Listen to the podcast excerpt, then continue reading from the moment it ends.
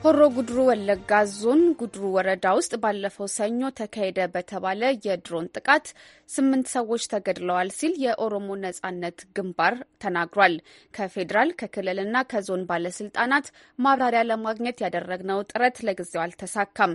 በሌላ በኩል በተመሳሳይ ዞን የአሙሩ ወረዳ አቦራ ከተማ ውስጥ ከትላንት በስቲያ ማክሰኞ አምስት ሰዎች ጸጥታ አስከባሪዎች በታጣቂዎች እንደተገደሉ የከተማዋ ከንቲባ አስታውቀዋል። ናኮር መልካ ዝርዝሩን ይዛል።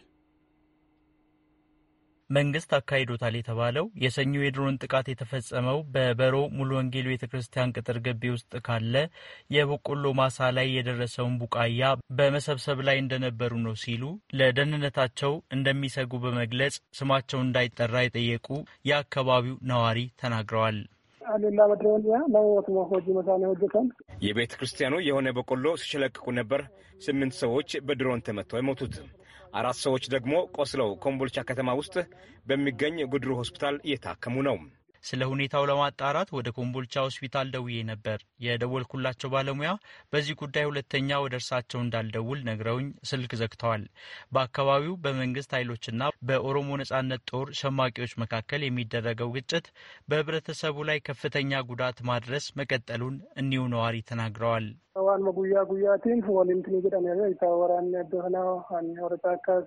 እዚህ አካባቢ ጦርነት በተደጋጋሚ ነው የሚከሰተው።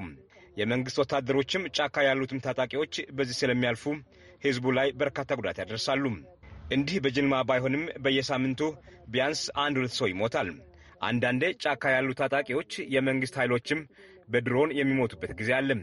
ይህን ችግር በውይይት ካልሆነም በውጊያ መፍታት አይቻልም። የኦሮሞ ነጻነት ግንባር ኦነግ ሰሞኑን ባወጣው መግለጫ በጉድሮ ወረዳ ልዩ ስሙ በሮ በተባለ ስፍራ በብልጽግና የድሮን ጥቃት ታህሳስ 15 አመሻሽ ላይ ስምንት ሰላማዊ ሰዎች ተገለዋል ብሎ ሌሎች ሁለት ሰዎች መቁሰላቸውንም በጽሑፍ አስፍሯል። ድርጊቱን እንደሚያወግዝ የገለጸው ኦነግ ህዝቡ ዓለም አቀፍ ማህበረሰብና የሰብአዊ መብቶች ተቋማት ግፊት እንዲያደርጉ አሳስቧል። ምላሽና ማብራሪያ ለማግኘት ከዞኑ የአስተዳደርና ጸጥታ ጽህፈት ቤት ኃላፊ አቶ አብዲሳ ቀና ከኦሮሚያ ክልል የጸጥታ ቢሮ ኃላፊ አራርሳ መርዳሳ በስልክ ያደረግናቸው ጥረቶች አልተሳኩም። የኦሮሚያ ክልል መንግስት ኮሚኒኬሽን ቢሮ ኃላፊ ኃይሉ አዱኛ በቅርቡ ከአሜሪካ ድምጽ ጋር ባደረጉት ቃለ ምልልስ ኦነግ ሸኔ ሲሉ በሚጠሯቸው ታጣቂዎች ላይ መንግስት እርምጃ እንደሚወስድ ኦነግ ከዚህ ቀደምም በተመሳሳይ ጉዳይ ላይ አውጥቶ በነበረው መግለጫ ዙሪያ ምላሽ ሰጥተው ነበር።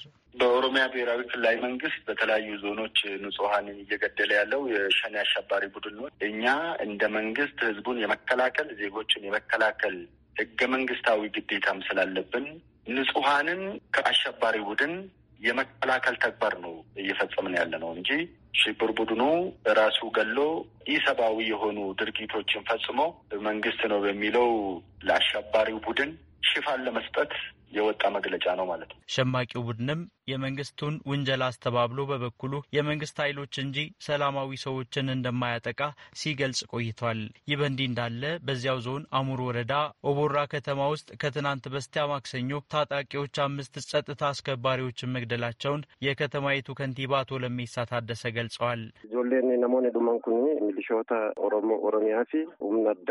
የአዱኛ ቡድን ኦነግ ሸኔ የሚባሉ ታጣቂዎች ናቸው። እነዚህን በጥበቃ ላይ የነበሩ የሚሊሻና ከልዩ ኃይል ወደ መደበኛ ፖሊስ የተቀላቀሉ አምስት ጸጥታ አስከባሪዎችን በአሳቻ ሰዓት ገብተው የገደሉት፣ ሌሎች ሁለት አባላት ደግሞ ቆስለው ለሕክምና ተልከዋል ብለዋል።